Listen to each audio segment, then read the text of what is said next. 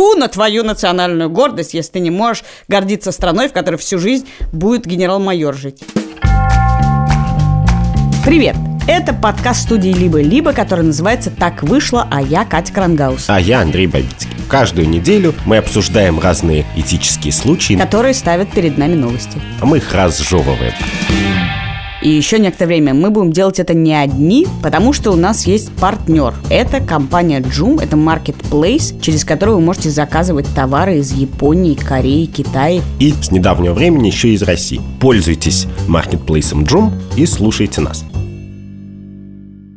Сегодня наша тема, вообще главная новостная тема сейчас, связана с очередным допинговым скандалом. Ты, наверное, вот, Кать, не очень следишь за допинговым скандалом. Я не очень следила, кроме случая, когда он касался препарата Мильдронат, который производится в Латвии, а мы тогда жили в Латвии, и в Риге почему-то в поликлинике его очень любили прописывать. Сейчас, короче, ситуация такая. Тебе маленький вводный курс прочитаю, примерно из трех фраз. Давай. Начиная с Олимпиады в Сочи, выяснилось, что в России существует огромная государственная структура по фальсификации допинг-проб, и что если не все, то очень-очень многие спортсмены, включая лучших спортсменов, жрут допинг, и целая инфраструктура, включающая ФСБ, Следственный комитет и фиг знает кого, помогает им заметать следы. То есть цепочка, через которую баночку мочи чистой меняют на баночку допинговой мочи через дырочку в стену, состоит из огромного количества российских спецслужб. Не спецслужб, а буквально генерал-майоров. И они иерархически ее передают, да. Все это привело к тому, что сейчас стоит вопрос о том, чтобы отстранить Россию от участия в Олимпиаде и в чемпионате мира по футболу. По всему, на самом деле, поскольку любой практически спорт, который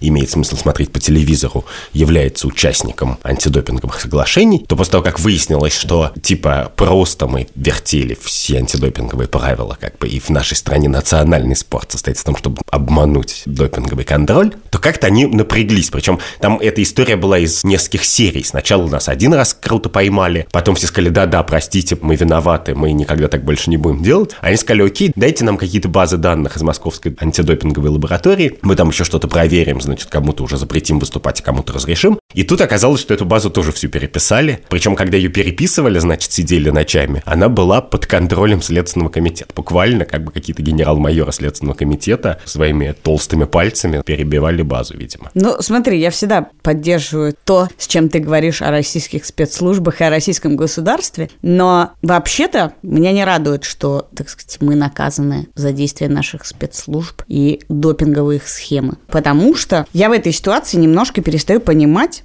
а зачем существует Олимпиада и чемпионат мира. Мне казалось, что суть в том, что люди в стране могут гордиться своими спортсменами, мы отправляем своих спортсменов, есть нечто, что нас объединяет в виде я не знаю, русского алфавита, русского духа. Ну, в данном случае флага и гимна, потому что на Олимпиаде звучит гимн Да, и, но и веет флаг. нечто, что мы таким образом предоставляем миру и смотрим, вот наш русский дух, он сильнее вашего американского духа. Вот скажи мне, американец, Если бы мы не это имели в виду в этих соревнованиях, то не было бы никакого смысла делать их национальными, межнациональными. Мы могли бы сказать, там, компания Mercedes-Benz вбухала денег вот в такого спортсмена. И теперь у нас соревнуются компания, не знаю, Mercedes и компания Вкусвилл. И вот как бы они и забабахали. Но если мы посылали туда страны изначально, то речь шла не про государство, а про некоторые национальные какие-то особенности, которые мы теперь сейчас посмотрим, Погляди, как... во-первых, ты уже рассказал, о чем будет наш подкаст. Мы этого еще не сказали. Он будет про национальную гордость в разных видах. И как мы работаем с ней, как мы переживаем, и как мы получаем удары под дых от нашей национальной гордости. А во-вторых, я должен сказать, что ты, вольно или невольно, я думаю, потому что ты просто не очень интересуешься спортом, воспроизвела на самом деле, я даже не скажу клише, а предрассудок. Потому что на самом деле, конечно, Олимпийская хартия не имеет в виду, что соревнуются страны. И вот этот олимпийский зачет, что у России столько-то медалей, в Америке столько-то, никогда на сайте Олимпийского комитета не печатают. Его печатают на сайтах спортивных СМИ национальных. В принципе, предполагается, что Олимпиада – это такое место, которое должно всех, блин, объединять, и побеждать там должен чистый спортивный дух конкретного спортсмена. А флаги зачем там? Флаги, потому что оказалось, что если просто чистый спортивный дух конкретного спортсмена, то как бы людям не То так никто не интересно это смотрит. смотреть. Да. Поэтому нужно флагов и гимнов. Вот ты почти меня оскорбил, почти, но решил не использовать слово клише. Да. Будем считать, что слово предрассудок лучше.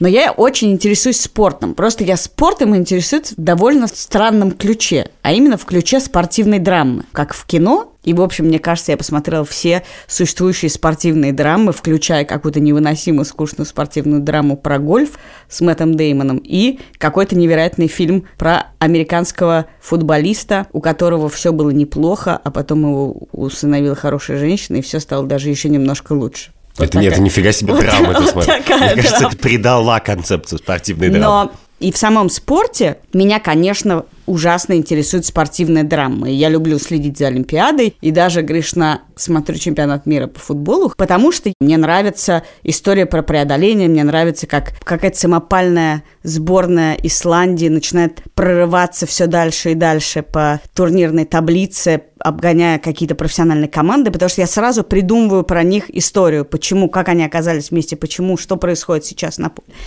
И мне кажется, что наказывать нас как идентичность, и сейчас тогда ты со мной скажешь, что какого хрена у меня российская и русская идентичность, я готова к этому. Но наказывать нас как жители этой страны, говоря, ваши спортсмены не заслуживают этой драмы, не заслуживают участия в этом соревновании, мне кажется, честно говоря, даже хрен с ним с правильным. Это просто очень глупо. Ну, погляди, я, во-первых, хочу сказать, что мне кажется, что у тебя просто нет по-настоящему национальной гордости. Ты говоришь, я вот восхищаюсь исландской сборной, но это не фокус, блин, исландской сборной любой может восхищаться. И в этом смысле ничего не говорит о том, что у тебя есть собственная история сопереживания и национального позора, без которого, как мне кажется, невозможна национальная гордость. Если как бы твоя нация состоит из героев и полубогов, как бы, то какая тут гордость? Они просто ходят ногами по полю и всех победят. А настоящий болельщик – это, конечно, болельщик, который видел годы позора, у которого есть накопленный багаж этих страданий, и который поэтому способен болеть за русскую сборную, даже когда она просто перекатывает мяч поперек поля, стоит автобусом, который болеет за нее просто потому, что она русская сборная, без относительно всех ее Нет, талантов. Вот тут и... я тебе скажу, ты сейчас используешь клише советского и российского интеллигента. Типа, любишь кататься, люби саночки возить, прости, господи. Хотя мы с тобой обсуждали недавно, как перестали быть актуальны русские поговорки. Ты предлагаешь мне концепцию лояльности. Ты говоришь, если ты лояльна этой институции, российской сборной, ты должна как бы разделять ее позор, чтобы мочь ею гордиться. Но для меня российская сборная, Россия вообще, это родина национальной это как ребенок. Если он делает что-то не так, то ты расстраиваешься, ты говоришь, я все равно люблю тебя, зря ты украл у Маши машинку, это нехорошо, зря ты треснул Басю по голове, зря ты убил соседа, зря ты врезался в фонарный столб. Но ты не считаешь это бесконечно своим провалом, ты не считаешь, что ты должен по этому поводу разбиться в лепешку, ты поддерживаешь его, но ты не стыдишься за него, это не твои действия, почему ты стыдишься. Не ты передаешь баночки мочи жульской. Но когда он выигрывает, конечно, ты гордишься им, как когда он заканчивает Стэнфорд и кидает свою шапочку и мантию в воздух. У нас с тобой не было такого опыта, честно. У нас не было, вряд ли будет. Ну, не знаю, когда он стихи читает, и ты думаешь, вот какой молодец, запомнил четыре строчки. Да, но ты, подожди, ты, очевидно, лояльно детям. Но стыд. Почему я должна стыдиться? Тебе кажется, что человек должен стыдиться за действия государства, если он хочет гордиться тем, что существует нечто в виде русского духа, и в том числе спортивного, который отчасти выработан большим количеством насилия советской спортивной школы, но однако же он есть, который помогает нашим спортсменам преодолевать. Нет, нет, я не верю в это преодоление, я верю в вымышленные сообщества. То есть, условно говоря, ты в какой-то момент проснулся, включил тумблер и говоришь, вот эти чуваки вот под этим флагом, я себя с ними идентифицирую каким-то образом. И поэтому, когда им плохо и их по полю возят бельгийская сборная, то мне немножечко будет хуже, у меня будет настроение хуже, гормональный фон меняться и так далее. Я буду пить водку, а не пиво. А когда они будут побеждать Голландию в четвертьфинале, то я буду очень радоваться и кричать. И я не верю ни в какой спортивный дух. Я не верю в родину в некотором смысле, забегая вперед. Господи, с кем да, я сижу. Да. Я верю в то, что в тот момент, если ты ассоциируешь себя с, вот с этой командой, то ты должен себя с ней ассоциировать. Не потому, что это как бы этический императив даже, а потому что если ты забыл как бы погоревать после их поражений, то твоя радость после их побед не будет настолько сильной. Понимаешь, все бы было бы хорошо, если бы мы сейчас с тобой говорили не про чувства. Гордость – это, безусловно, чувство. Ты не можешь разумом, отрицая и Бога, и Родину. Я вообще не знаю, что у тебя есть вообще, что святое для тебя есть, если ты отрицаешь все это и еще спортивный дух. Ты не можешь требовать от меня, чтобы мое чувство подвергалось твоим последовательному, так сказать, императиву. Я тебе скажу следующее. Когда Россия выигрывала в чемпионате мира по футболу, я радовалась. Когда она проиграла, мне было очень обидно. Но мне не нравится идея твоя и идея международного сообщества в том, что если мы не испытываем стыда, мы вас накажем, вы устыдитесь, и что-то там исправить, или как там должно быть, я не знаю. Дело в том, что я, во-первых, не верю в то, что можно воспитывать народ. А почему я говорю про народ сейчас? Потому что эти спортивные события, и точно уж чемпионат мира по футболу, и неожиданный вообще взлет российской сборной, это единственное, что за долгие-долгие годы позволило объединиться людям, которые друг другу не переваривают. Они не переваривают друг другу по поводу Крыма, по поводу Путина, по поводу, не знаю, денег и всего на свете. Но был момент, когда люди объединились. И это, надо сказать, абсолютно наркотическое для русского человека чувство, особенно для русского интеллигента, который привык вечно, что ты всюду должен видеть противоречия. Не дай бог, ты сядешь в одном поле с врагом. И тут выяснилось, что вот по этому поводу ты можешь сейчас не задумываться о том, какой это человек. Вы вместе радуетесь за успех спортсменов. В этом не было политики. А ты сейчас говоришь, это все политика, это все Нет, ты, ты я не, должна... не говорю ничего, я слово политика не произношу. Я говорю, мы радовались за успех спортсменов, а потом выяснили, что тут не было успеха. И это, конечно, делит людей, потому что некоторые говорят, окей, этот успех нам так важен, что даже нам пофигу, что его не было. А некоторые говорят, ну вы знаете, давайте, может, мы подождем настоящего успеха и порадуемся. И у меня есть очень чистый я хотел сказать камертон. Боже мой, когда начинаешь вести подкасты, то у тебя в речь просачиваются ужасные слова. Не камертон, но сравнение. Вот есть, например, Олимпийская сборная России и футбольная сборная России. И у футбольной сборной России много проблем. Футболисты сборной России иногда просто бьют людей на автостоянке на Маяковской. Но одного у них не отнять. Они играют честно. Вот если они проиграли, как бы обидно пропустили на 89-й минуте, то это они сделали, как бы. Тут нету никакого генерал-майора со свечкой, как бы. Вот они честные чуваки. И поэтому их взлеты и падения – это как бы одна биография, одна судьба. Вот я ее полностью готов принять. Я понимаю, что вот так он выглядит, футбол. Может быть, мне не повезло, что у меня не бразильская сборная, за которую я болею, а русская. Но за нее можно болеть. У нее есть вот эта судьба, есть единство. Более того, как футбольные болельщики, я тебе скажу, вот есть у меня знакомые болельщики Ювентуса. Вот Ювентус попался примерно как русские спортсмены на том, что они покупали-продавали матчи. Ювентус отправили в чистилище, во второй дивизион. Отобрали кучу очков, наказали и так далее. И Ювентус мог бы, как Россия, сказать, о, боже мой, ничего не было, вы офигели, как бы подчистить базы данных там и так далее. Но тогда болеть за Ювентус было бы сложно, потому что это был бы уже другой Ювентус, когда у тебя перерождается как бы симпатичный Скайуокер в Дарта Вейдера. Ну, то есть ты можешь все еще за него болеть, но это уже сложнее. А Ювентус сказал, нет, мы пойдем в это чистилище, они пошли в это чистилище, все их звезды пошли в это чистилище, свалились. Они год бегали, значит, по лужам и забивали головой каким-то любительским командам, вышли обратно и выиграли серию А, итальянский чемпионат, 8 раз. И тогда вот это как бы единство судьбы. Ты значит, бежал, и у тебя не было проблем, это и есть спортивная драма. Потом все, значит, пошло в жопу, и, значит, ты сам себе придумал проблем, но ты прошел через чистилище и пошел дальше. И, конечно, мне было бы в миллион раз проще болеть за русскую сборную, если бы он сказал, да, у нас есть вот эта последовательность, непрерывность. Мы накосячили, мы сейчас спустимся в чистилище, пойдем и будем побеждать дальше. Может быть, мы сначала не займем первое место, займем третье. Может быть, мы пропустим одну Олимпиаду, может быть, что-то. Но это мы. Мы не станем Дартом Вейдером в эту секунду. Понимаешь, Андрюх, я наконец-то все поняла. Значит, дело в том, что спортивная драма завораживает тебя тогда, когда ты можешь идентифицироваться с героем. И ты человек с очень повышенным, я назову это комплексом, ну, можем для простоты назвать это чувством честности и справедливости. И что если ты обосрался, ты хочешь, чтобы тебя наказали, и ты через наказание бы доказал, что ты все равно заслуживаешь победы. Вот какой ты молодец, потому что ты, если обосрался, значит обосрался. А я человек, который считает, что преодоление, оно не в том, что тебе достается по заслугам. И я идентифицируюсь не тогда, когда ты обосрался, тебя наказывают, и ты идешь и копаешь, копаешь, копаешь, копаешь, и работаешь на плантациях. И вот ты уже весь истощился, и наконец-то тебя простили, и тогда ты можешь дальше завоевывать. У меня совершенно другой путь, так сказать, преодоления. Да. Но я тебе хочу задать важный вопрос перед тем, как мы продолжим говорить. Когда ты слышишь эту песню, Судьи будут к нам строги, но в конце концов, поверьте, скажут нам, что мы боги, скажут молодцы черти. вот у тебя что-нибудь вызывают эти строки?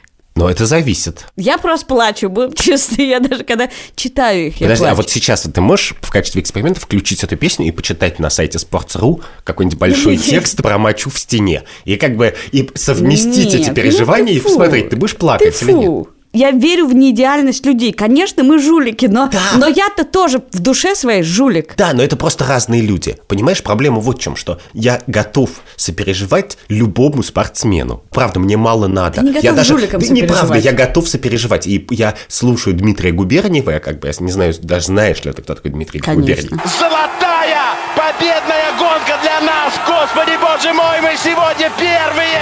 Мы чемпионы мира! Я готов ему сопереживать. Но, понимаешь, спортсмен это такой человек, который все преодолевает. Он преодолевает снег, плохие мишени, маленькие ворота. Да, и жульских ва- генералов-майоров. И жулики, да, именно. И в какой-то момент спортсмен такой говорит, и все, говорит, снег мне был пофигу, холод пофигу, а генерал-майору как бы я подчинился. Я говорю, ну окей, но ты не спортсмен тогда. Нет, понимаешь, я-то считаю, что наш русский дух, он и про холод, и про зиму, и про генералов-майоров, что они всегда с нами. Ты не можешь все время думать, пока генерал-майор есть, я гордиться нашими спортсменами не буду. Тьфу на твою национальную гордость, если ты не можешь гордиться страной, в которой всю жизнь будет генерал-майор жить.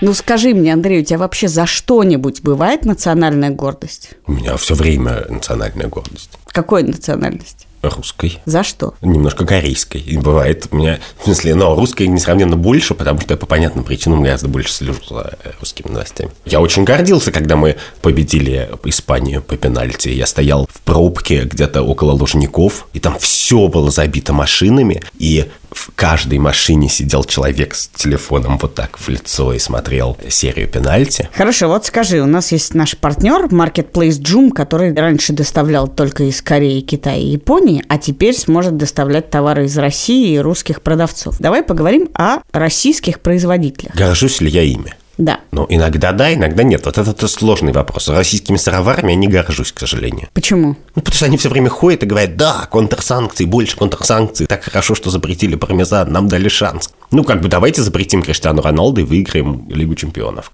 Ну, делов-то. Месси тоже запретим. Не знаю, я как человек, который делал и делает бизнес в России, понимаю, насколько это просто невозможно, невыгодно. Тебя все время пытаются обдурить. Ты должен какие-то бесконечные устанавливать нормативы и санпины, чтобы делать в России бизнес, еще такой, который будет конкурентен, не знаю, с другими товарами, которые стоят гораздо дешевле. Ты должен очень-очень постараться. Я люблю как бы аналитический подход. Вот ты заходишь на Marketplace Joom, и там два одинаковых товара. Один сделан в России, а второй в Китае. Какой товар? Футболка для начала. Русскую. Почему? Потому что я таким образом поддержу российского производителя. Да, но это, кстати, не имеет отношения к гордости, а имеет отношение просто к росту ВВП, я хочу сказать. Тоже мне этическая категория. Ну, знаешь, ты, может, хочешь, чтобы страна богаче жила? Нет, я хочу, чтобы русская компания, которая производит футболки, получила от меня немножко денег. Вот, и ты хочешь ей гордиться. И ты хочешь, в принципе... Я горжусь самим тем фактом, что они решили делать бизнес в России. Это такой, понимаешь, это одновременно национальная гордость сквозь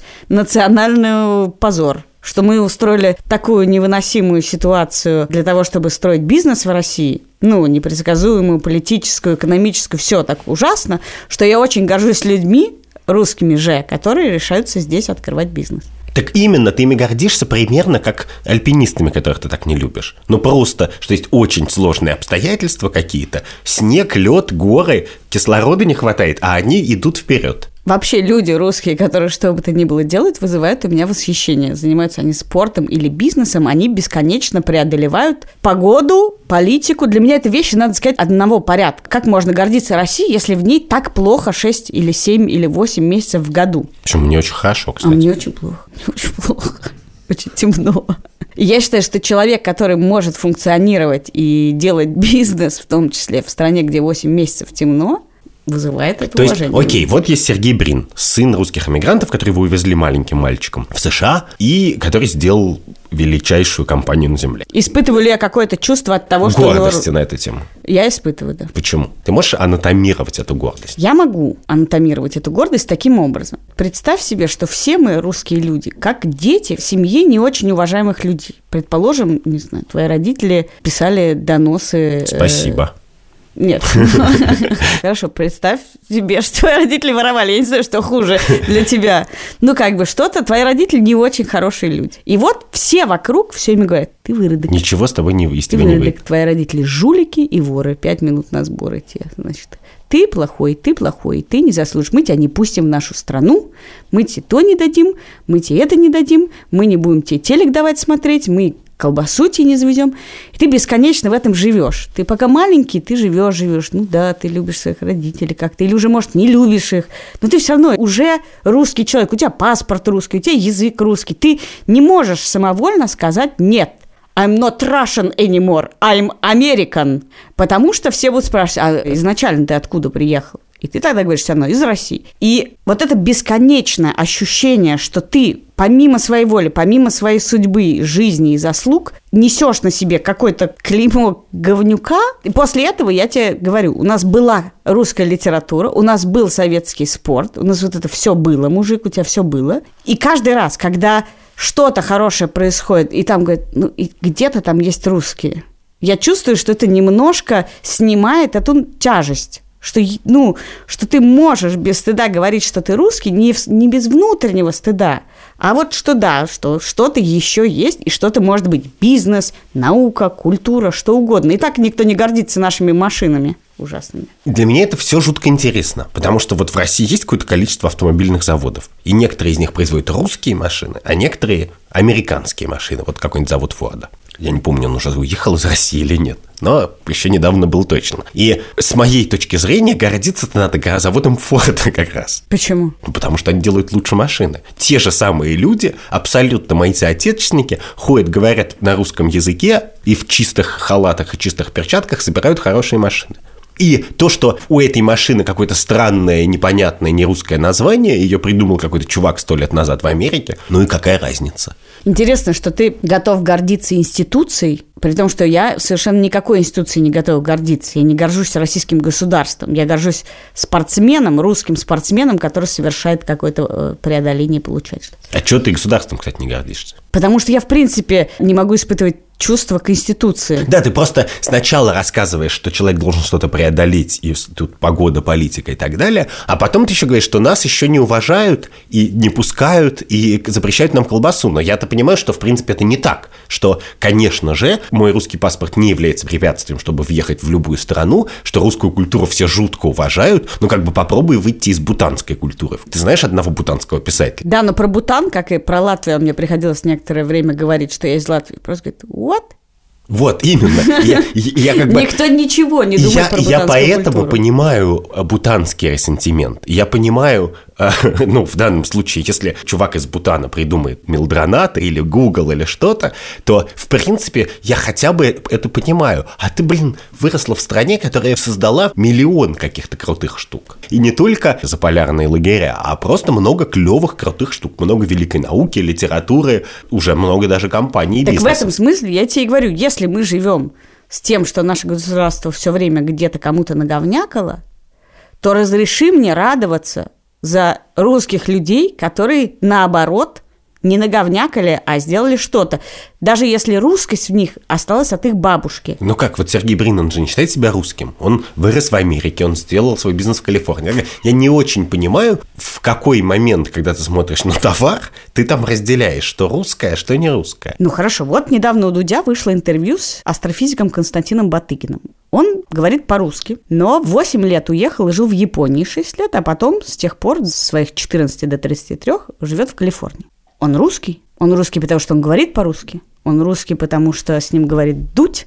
Он русский, потому что... Что, потому что он Ну, родился? Мне кажется, что человек, который в 8 лет уехал из страны, его сложно назвать русским. Хотя это всегда зависит от обстоятельств, от Ну, того, как, он- на каком языке ты разговариваешь дома, как, что и так далее. Но его интервью вызвало примерно такой же прилив национальной гордости, мне кажется, как, э, не знаю, Ну, полет... да, э, в данном случае я поясню, что гордость еще связана с тем, что он очень хороший ученый, несмотря на свой молодой возраст, и автор смелый и крутой научной идеи про девятую планету, которую, судя по всему, он смог предсказать вместе со своим соавтором, глядя на орбиты некоторых объектов в поясе Куйпера. То есть, возможно, он человек, который откроет еще одну, помимо всем нам известных, планету в Солнечной системе. И там в какой-то момент главный российский научный журналист Андрей Коняев говорит, что чтобы заниматься наукой, нужно быть очень свободным человеком, потому что ты должен сказать, чуваки, вы, может, думали, что столько планет, а я вам скажу вот на одну больше. И мне кажется, что когда мы смотрим это интервью, и когда много-много миллионов людей смотрят это интервью, то гордость возникает про это на самом деле, что вот он вырос в Советском Союзе, и вот все равно у него была эта свобода. Мне кажется, гордость вообще, наша национальная гордость, она, конечно, про несмотря на, что ты видишь в нем русского человека, который, несмотря на то, что родился в Советском Союзе, несмотря на то, что, не знаю, он классный, клевый и хочет носить цветные волосы, он самый классный астрофизик, которого мы знаем. Да, но это очень удивительная вещь. То есть я могу это даже перевести на язык таких аналитических суждений. Типа, примерно я в твоих словах слышу такое, что он доказательство того, что человек с русским ДНК и русским каким-то всосанным с молоком матери культурным кодом не проговорен в этот момент. Что в тот момент, когда ты смотришь на восьмилетнего мальчика, как бы, тот факт, что первые восемь лет он прожил в России, не приговор. И у нас есть Да, доказательства. абсолютно так.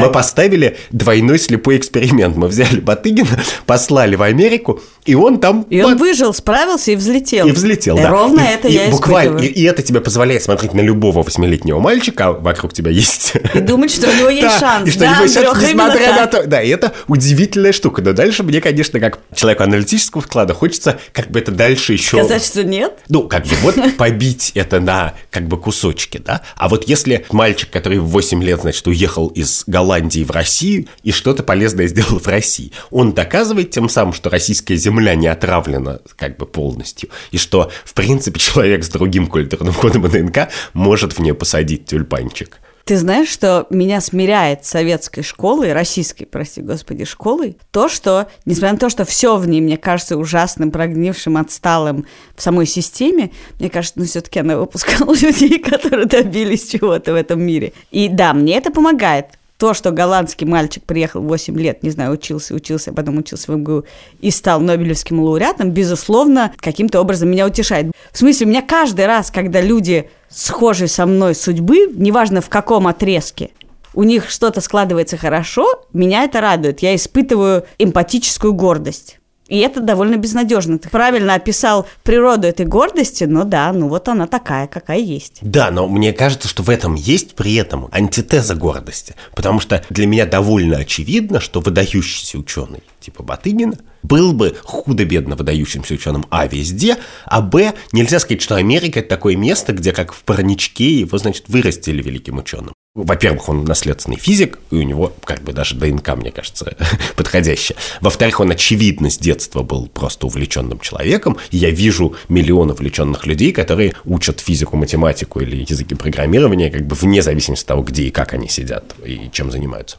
И в тот момент, когда мы признаем, что Батыгин это доказательство того, что, значит, восьмилетний русский мальчик из него еще может что-то выйти, что он не до конца испорчен, то в этом, мне кажется, есть финальная, последняя русофобия. И мне кажется, что я ее лишен совсем. Я-то как раз говорю, нет, да нет никакой русофобии. Ну, как бы посади четырех майоров из Следственного комитета, как бы покайся в, в их грехах, как бы пропусти одну Олимпиаду и занимайся наукой и живи, и боли за ты про, Дзюбу. про искупление, а я не про искупление. Но что касается в том, что таких увлеченных мальчиков очень много, ну не знаю, мы видим главный университет страны, который явно не способен содержать такого персонажа, как Батыгин. Там Дудь его спрашивает удивленно, вам не запрещают носить цветные волосы? Он говорит, мне не приходило в голову спрашивать, что люди думают о моих цветных волосах. И, например, вышка – это явная институция, которая по любому поводу высказывает свое мнение теперь, после, не знаю, истории с Гасаном Гусейновым, который написал, что это в Фейсбуке. Они такие, давайте соберем этический комитет и скажем, что мы думаем по этому поводу. Что вообще представить себе, что если у тебя есть классный ученый, ты не высказываешься по любому отстраненному поводу, по поводу его внешности, его высказываний в Фейсбуке, еще что-то. Ну где? Вот, может, у нас есть увлеченные мальчики, но у нас нету возможности их держать потом. Да нет, ты просто говоришь, вышка это как бы такая пыточная, из которой как бы нормальный человек не может выйти нормальным. Да может. Ну, просто он скажет, ну вы идиоты, ваша этическая комиссия, а я дальше еду. Во, еду. Куда он едет дальше? Он едет дальше на метро на юго-западную, садится и доказывает теоремы Катя. Как так получается? Каждый раз, когда мы с тобой разговариваем, я начинаю хорошим человеком, я горжусь своей страной, я люблю людей, а в итоге оказывается, что я русофоб, а ты молодец. Как так? Просто признай это мочу в стенке, и мы поедем дальше. Я признаю. Я просто, как бы пойми, я больше жулик в душе, чем ты. Поэтому я признаю и хочу, чтобы нас все равно любили. Это был подкаст «Так вышло». Я Катя Крангаус. Я Андрей Бабицкий. Этот подкаст мы делаем в студии «Либо-либо» вместе с редактором Андреем Борзенко Звукорежиссером Эльдаром Фаттаховым. и продюсером Ликой Кремер. Если вы хотите следить за нашим подкастом и помочь нам вообще, подписывайтесь на нас в iTunes, в Spotify, в Яндекс Музыке, в Кастбоксе, а еще подписывайтесь на наш Patreon. Там вы можете жертвовать нам немножко денег каждый месяц, например, 2 доллара, и таким образом нас поддерживать. А если у вас есть вопросы, потому что раз в некоторое время мы отвечаем на вопросы слушателей, присылайте их на страницу в Фейсбуке, где отвечает вам Андрей, на странице ВКонтакте, где отвечаю вам я, или по адресу подкаст собака либо либо точка.